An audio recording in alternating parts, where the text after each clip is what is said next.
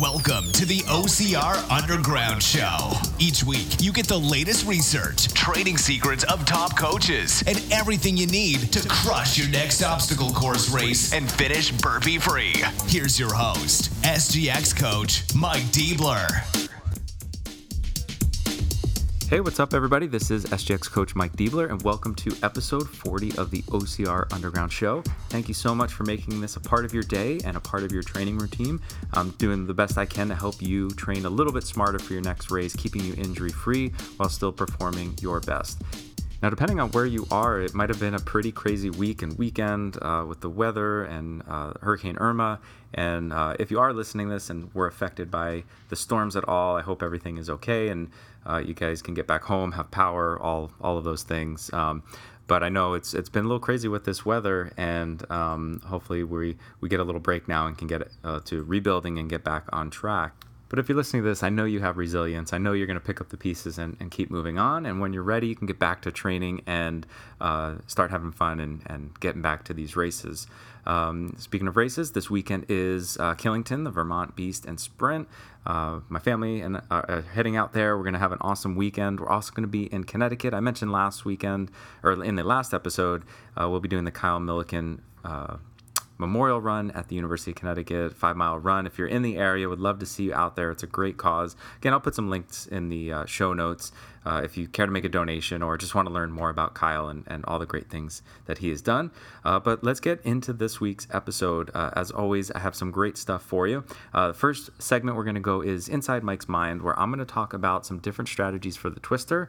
I know this is just a, a really challenging obstacle for many people that face it, and there are lots of different strategies that you can take to get through it. And I want to talk about a few of them and just kind of give you some tips uh, for the next time that you see this obstacle.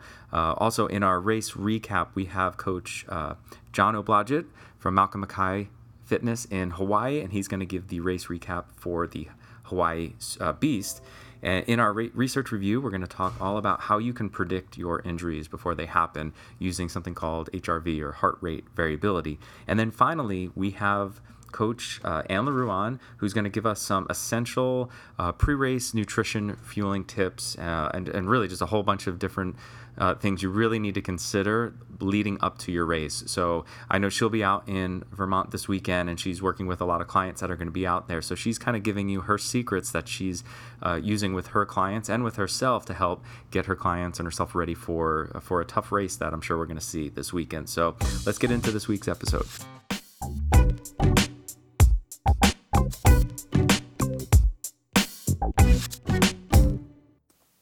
Right, welcome to the Inside Mike's Mind segment. This is where I just have some things on my mind and um, want to share them with you. They could be training topics. Uh, there's other things that I notice as um, I, I am training, training clients, or or racing.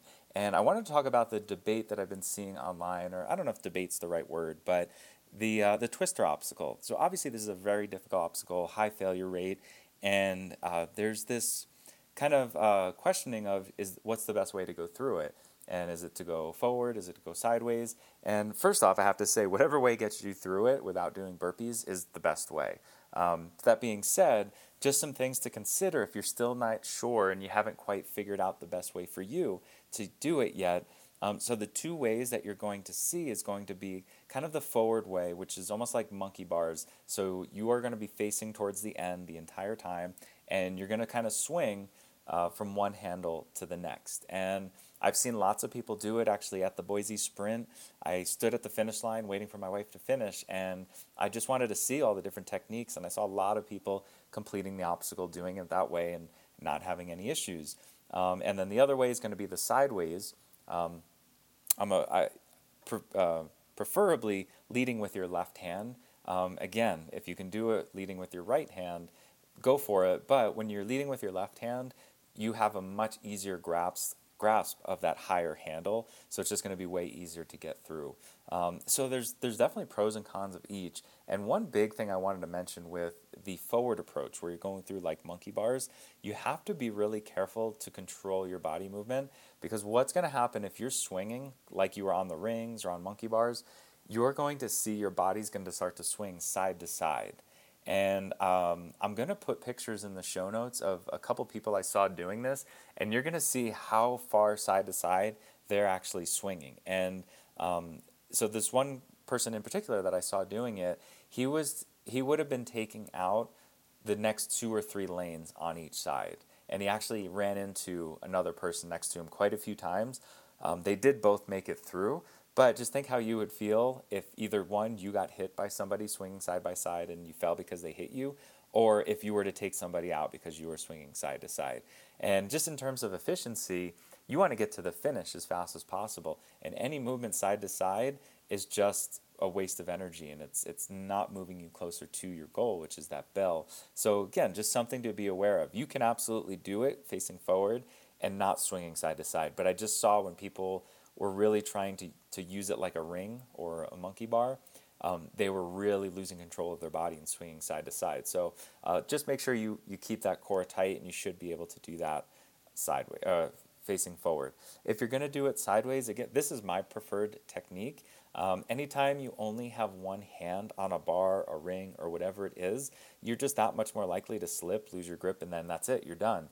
Um, when you're going side to side, it's very it's a very short amount of time that you only have one hand on the handle. So it's just again more of a, a safety or security blanket for me, I guess, that I'll go through sideways. Um, the main thing is if you're going to go through sideways, one if you can keep that flexed arm hang where you kind of have that 90 degree bend uh, I, I just think that's the best approach because you can reach the next handle the easiest as you go across. But I also saw people doing it from a full dead hang um, and still able to swing. So now, if you're swinging side to side, it's actually taking you forward and then back and then forward. So you can use that swing to actually help you get to the next uh, ring or handle. Um, the main thing is you have to be careful if you're going sideways. Is you those are small handles. You really don't want both hands on the same ring. So you, you have to make sure you leave a space. You lead with your left hand, there's one open in the middle, then you grab that next one. And then you lead with the left, then you grab the next one. So each hand has its own own uh, handle on there. So just wanted to throw that out there. Uh, the main thing I've just noticed with the forward approach is just that side to side swing, that it's wasted energy. And just be careful with other racers. Look at the pictures that I put in the show notes, and you'll see um, uh, there was actually one with a group of people and they were all doing it and all bumping into each other and not many of them made it through because you know it's it's much harder when somebody's hitting you so that being said find the best approach that works for you play around with it I, some people go backwards and i've seen them get through it that way and that that works too uh, so hopefully that helps you uh, at least figure out some different approaches all right, I wanted to add something to that. Now, when I recorded that last footage you just heard, um, that was actually a couple months ago, and I've been just trying to find a spot to get it in the podcast, and I finally released it in this episode. And uh, of course, as I release it, in my last race, I talked about last week with the twister, um, and Coach John was going to talk about this in his race recap. Uh, I recently played around with going backwards, and I, I just felt like I had to add something to my. Um, my talk that, that you just listened to and i have to say it's probably my, my new favorite technique so uh, i still think everything i just talked about is relevant going forward watching the side to side movement um, sideways is still great and i still feel very comfortable with that method but um, in the hawaii uh, trifecta weekend, since I was going to see that obstacle a couple times, I wanted to play around with it. So uh, I did my normal sideways approach the first time, made it through, and then I figured, well, in the super, let's mess around and let's try it backwards. And I have to say, it was incredibly easy to get through it that way. It was uh, a little weird just looking backwards. Um, but it was not a very far reach to get to the next handle. It was just kind of a hand over hand motion, and I do feel like that is a pretty solid technique. Um, I do want to throw one thing in there it, it's very easy if you can maintain that flexed uh, arm hang as you go through it. If you're completely in a dead hang, I don't know if that's the best method. You you might want to stick with that side to side movement because I think you can get a better swing than forward and backwards. So it just kind of play around with with um, how you can hang on a bar. So if you can get a little bit of a flex, a flex in that elbow, it's a lot easier to reach the next one, and it just kind of pops right in front of your face and it's it's really easy to grab. So I, I think that's my new technique. I do want to play around with it a few more times. Um, but if you haven't played around with going backwards, it's it's worth trying if, if you don't mind risking maybe a, a few uh, few burpees in case you miss it. But I do think it was a, a good strategy. So um, a good way to test it out is grab a pull-up bar, potentially a long one if you have it, and just try going backwards and kind of walking hand over hand backwards and forwards. So you can kind of see what that tech would, would kind of feel like without actually practicing on on the twister. So just wanted to throw this in there before we move on to the next segment. I hope that helped you guys out.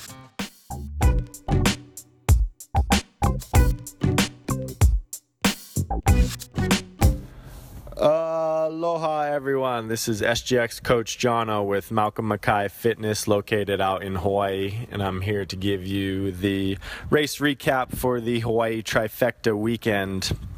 Standing up to Hawaii reputation, it was a gorgeous, sunny, beautiful day with a slight breeze, which meant it got very hot out, and this caused a lot of difficulty for some people. I'm going to give you the quick race recap for the Beast.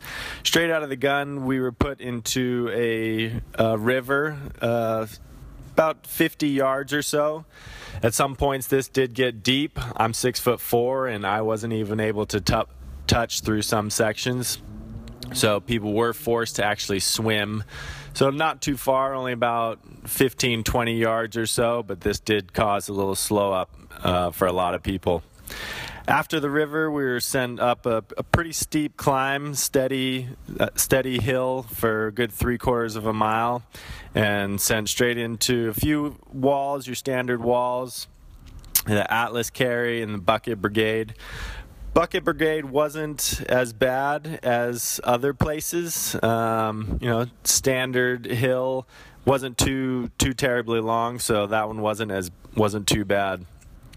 After the Bucket Brigade, ran for a little bit more, quite a few more hills. There is a lot of climbing in this race. If many of you are familiar with Jurassic Park, that's where this race uh, is ran, where they filmed that. So imagine a lot of, lot of tropical vegetation and lots of hills.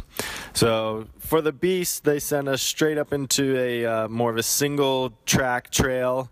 Um, wasn't really much room to pass people and so this also caused a slow up for for a lot of the elite. Uh, it's muddy, slippery, grabbing roots and any trees that you can along the way. Uh, coming out of the out of the trail, we were sent back into another river, and you know these are rivers with a lot of rocks, boulders, and things, slippery, not good stable footing. So definitely had to be careful running through these. There's definitely some some ankle breakers going through there. Uh, standard Z wall, and then back into onto a single track trail. Except uh, this one was more of a downhill, so trying to go steady pace down the hill. Again, sliding a lot of mud, holding onto branches, and uh, trying to get around people. Definitely a cause for a, a hazard. Uh, straight after that, went into our twister. I first experienced the twister back in the New Jersey tri state race and attempted it both sideways and forward and, and didn't have much luck. So this time I attempted the backwards technique and it was a piece of cake. Definitely recommend if you're going to come up on the twister, attempt that backwards technique. You can get a lot more momentum in that direction. Uh, just make sure to tilt that head back and look where you're going to be placing your hand next. Uh, finished off with a, a, good, steady, long barbed wire crawl as as standard Spartan style. Then straight into the Herc hoist and sandbag carry. Sandbag carry is your your standard pancake. Uh, fun part was this: they sent you up a hill, sent you back down. You thought we were done, and then they sent you back up the hill in a different direction. So fairly long sandbag carry, which was nice. Uh, through a couple more river crossings to the spear throw, and then finished off with the Olympus, an all ring multi rig, and finally the uh, rope climb. So, great little course. I always love it. It's in my backyard, but if you're coming from the mainland to experience Hawaii, be sure to stock up with lots of electrolytes, drink lots of water. It gets very hot out there. So Um, try to keep your core temperature down as much as possible, dumping water on yourself and uh, drinking lots of water as well. Mike, it was great to see you out there. I know you had some great races, did the trifecta, so love to hear what you have to say about the sprint and the super. See you in Tahoe.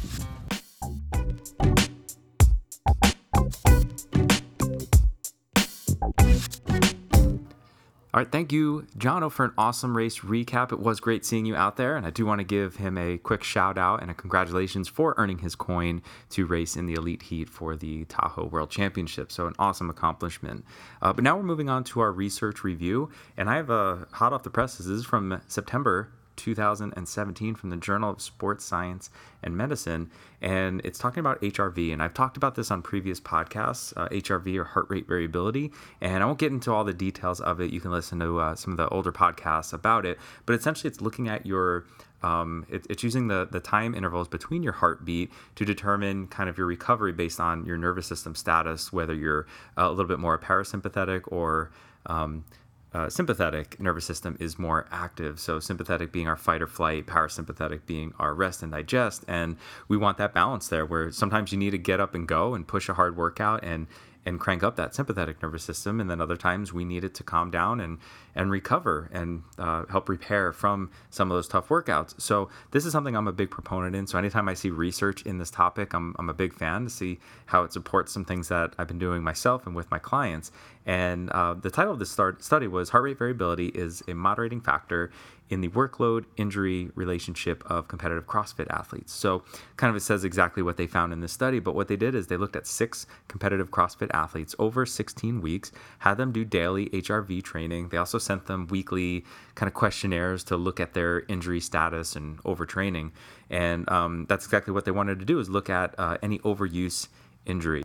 So they wanted to compare their their acute and chronic workloads, so kind of how hard they were working out, to injuries, and they were looking at different joints of the body, like their knees, their wrists, their low back, their elbows, etc. Kind of some common areas that these athlete, athletes will see injuries, and so they'll find that overuse injuries are due to abnormal inflammation response and um, this disrupts the remodeling process. So if there's uh, too much inflammation, the body's going to have a hard time recovering, and we can see this effect in the nervous system. And kind of the theory of this study was to well, if it's affecting the nervous system, then we can use HRV to kind of predict predict when people are going to start to see these injuries, and that's exactly what they found.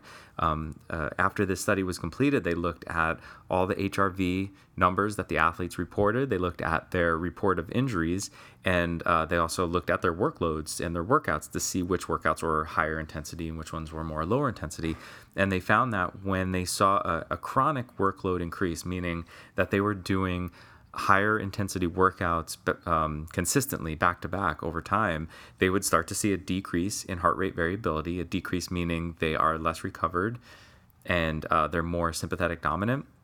And this was uh, actually correlated with a higher risk of, of injury. So, uh, basically, what they found was that HRV is a non invasive predictive tool to help prevent injuries. And it, it's just a simple thing that you can do every morning. There's apps out there. I'll put the app in the, uh, the show notes, a link for it to see the one that I, I use, but there's a ton of them out there. Um, I use one called HRV for training. Really simple. I like it because you don't need a heart rate monitor. You just use your phone, uh, take your, your heart rate. It measures your heart rate variability and it gives you a score. And you kind of see if it's if it's dropping down below your normal that you kind of have this uh, uh tool to see, hey, is today worth it? And look at risk reward. What is uh, the goal of today? And if, if I'm trying to push a hard workout and I've noticed my HRV is consistently low, um, these are kind of signs telling that, that your body might not be ready for a workout like this. And not that you're going to get hurt just because your heart rate variability is low. This is just one thing to look at, but it's just maybe today's not the best day to do it. Maybe you have a big race coming up and you you don't want to take the chance. Wait till you're a little bit more recovered, do more of a recovery day or even a recovery week, and then when that HRV increases again, you can hit those workouts hard. So uh, it's just one thing to look at. You know, make sure you're doing the right things to recover. You're you're eating right, you're sleeping, you're hydrating, uh, all those good things to make sure you're recovered, and then hopefully your HRV is reflecting that, and then you can hit those workouts nice and hard.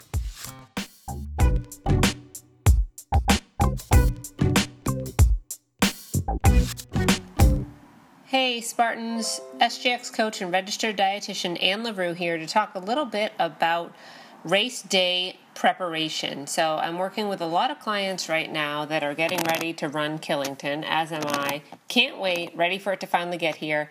So, one of the final pieces that we're working on is really getting the strategies in the week leading up to the race, as far as, as well as race day prep, um, kind of all lined out. And this is where people do really well overall uh, from a whole as far as training standpoint, but when it comes to the actual days leading up to the race, they kind of almost consider that their nutrition is just going to take care of itself. And just like any other piece of the puzzle, this is really going to be where it comes into play the most. So let's take a little look at some of the guidelines that I use with my clients.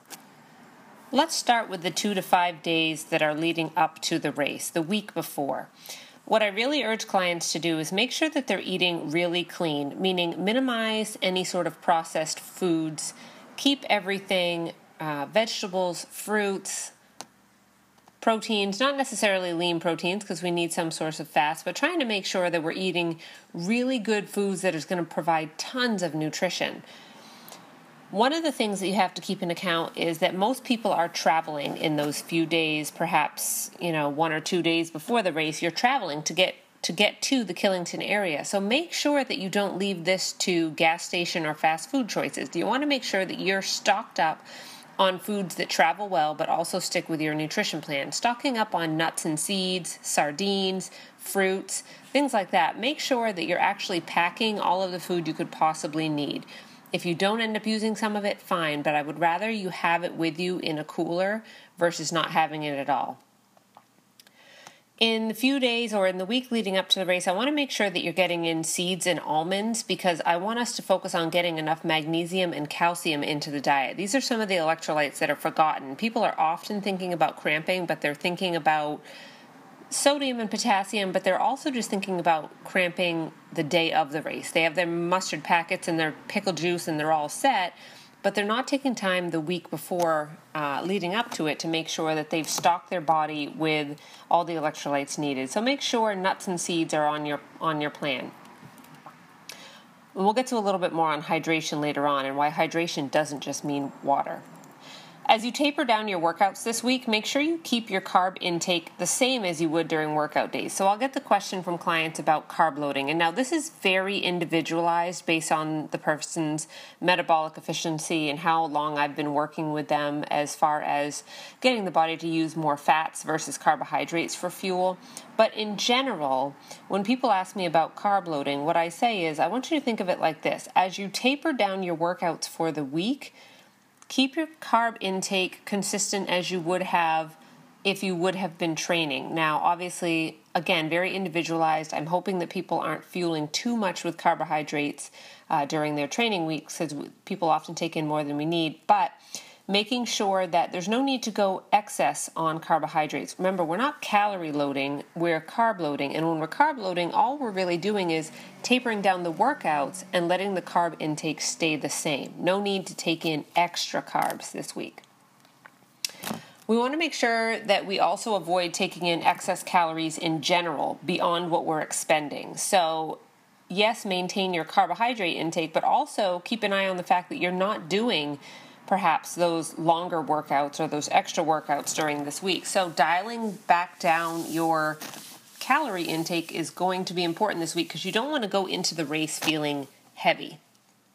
The two days prior to the race, this is where we're going to start getting into a little bit of your hydration plan. Remember, hydration is not meaning water, hydration means fluids and electrolyte balance. So, the two days prior to the race, I recommend that my clients replace roughly 75% of your water intake with an electrolyte replenishment drink. And that can be whatever it is that you're comfortable with, whether that be coconut water, uh, Gatorade, Nuun tablets, whatever your choice is, but replace 75% of your body water needs with an electrolyte beverage. The reason for that is because a lot of people focus on taking in a lot of water but what they don't realize is that they may be flushing their body of the electrolytes and therefore throwing it off balance. And part of their cramping on race day might actually be because they drank too much water and threw things out of balance. So we want to make sure that we're really creating a good base as far as electrolyte intake in the days leading up. By the time it comes to race day, we're already in it. Let's start forming that base beforehand. Okay, the day before your race. This is what I tell clients. It is often so confusing to them because they're thinking strictly about nutrition, but I'm thinking about uh, gut motility and being nice and clean and light come race day. So the day before your race, no veggies, no whole grains, no high fiber foods. I do want you to keep fruits in the diet, but if you're taking in bread, pasta, or rice, I want you to make it a white version that digests quickly and can evacuate the bowels by race morning. So, a whole wheat pasta dinner is not what I'm wanting the night before the race because I don't want my body to slowly digest that and take a while to absorb. I want to hurry up, digest it, get what I need from it, and let it move on out before I hit that race the next morning. So, think simple digesting foods the day before, nothing high fiber. You can go back to worrying about nutrition after the race is over. Race day breakfast should be eaten three to four hours prior to your start time, consisting primarily of carbohydrates, but again, that's individualized based on how metabolically efficient the person is. If I've been working with a client on using more fats for fuel, your carbohydrate intake may be less than others. But the big piece of the takeaway there is that breakfast should be eaten three to four hours prior to your start time because it needs to be of decent size. It needs time to digest and break down. So if that means getting up at 4:30 in the morning because you have an elite start time, then that's exactly what that means. Those are some of the things that we want to factor in. My family definitely knows it. As we're going camping, I let them know. Getting up at 4:30 and I make that all my breakfast is laid out the night before, and so when I get up, I can just get it in my body, let it start digesting, so that come race time, um, it's ready to do its job. One hour before my start time, I try to have another carbohydrate just because I think mentally it works well for me. I just have a half of a banana. I used to try to get in a full one, but it isn't enough for me. So, about an hour out, taking in something. And again, you want it to be a quick digesting food that is really not going to sit in the stomach all that much during at the start of the race when your adrenaline is pumping. 15 minutes before my start, I do definitely try to have uh, an energy gel. Again, I think this may play in more mentally for me, but I take the one that has a little bit of caffeine, some amino acids, and it just kind of gets me going. If anything, it tricks my body into realizing, okay, we're going to have to start going here. So as soon as I get that on my taste buds, I start feeling ready to roll. During the race, I want people to fuel early and fuel often. Again, I'll go back to saying this is very individualized based on how efficient you are, but I find that most of my clients that are in their first year or two of racing that haven't, uh, that are just getting their nutrition under wraps, one of the things that they don't do enough of is fueling early and fueling often. And it may not even be something that you realize you're missing out on until you actually try it the next time. So I recommend, and this is, you know, we're talking about beast distance here, so this is a little different. I wouldn't make the same recommendation for, say, a sprint or sometimes even a super. We're talking beast. So during the race, fueling early and often. I, I have most of my clients plan to take their first fuel between 30 and 45 minutes in. I want them to stay ahead of the hunger, stay ahead of that wall. And then I want them to try to continue that pattern every 30 to 45 minutes after that. If their stomach starts to feel upset, then I will say, okay, skip one of those. Skip it, but don't abort the mission altogether and say, okay, I can't fuel anymore, my stomach hurts. Avoid the next 30 to 45 minute bucket of fueling time and then try to get right back on track. If you can keep going every 30 to 45 minutes um, without any sort of stomach upset, then I say just keep going with it. Stay ahead of the hunger. You don't want to hit the wall in the last quarter of the race, you may be thinking, oh, that was just it. And, uh, you know, I kind of petered out and I got tired and it was such a long race. But what if some of that was the fact that you didn't fuel often enough? So let's try to rule that out. As long as you're not having any sort of GI upset, then it's not necessarily going to hurt anything. That's also another reason why I do recommend people try to bring some mixed sources of gels, whether, you know, whatever that be for you. Like, for example, if somebody wants to have some that are sweet tasting and some that are more tart. Perhaps they want to have some chocolate and vanilla flavored ones, but then on the other side, they want to have uh, salted watermelon or mandarin orange. Trying to keep those fuels um, varied so that you're not getting sick, and perhaps even having a nice uh, sweetened nut butter one like a Justin's vanilla or honey nut butter just just to kind of have a little bit different fueling source later on. Sometimes that little mental piece of having something that actually tastes good versus having to choke down another gel could just be that boost that we need. A final piece is keep an eye on the weather forecast for race day. Is it going to be hot, humid, cool? And then adjust, be ready to adjust the needs of your hydration plan on that day. If you're going to be sweating a lot, perhaps you need to make sure that your electrolyte and hydration plan is a little bit different than if it were to be on a cooler day where you're probably going to be shivering a little bit more than you're going to be sweating. Now, that's not to say that we're not going to lose fluids on that day. We lose fluids in many ways other than sweating, and so you're going to want to stay up on that. But the humidity and the heat is definitely going to play a role. If you haven't done a sweat test to find out how much you specifically sweat over an hour's worth of hard activity, then that may be something you want to try too.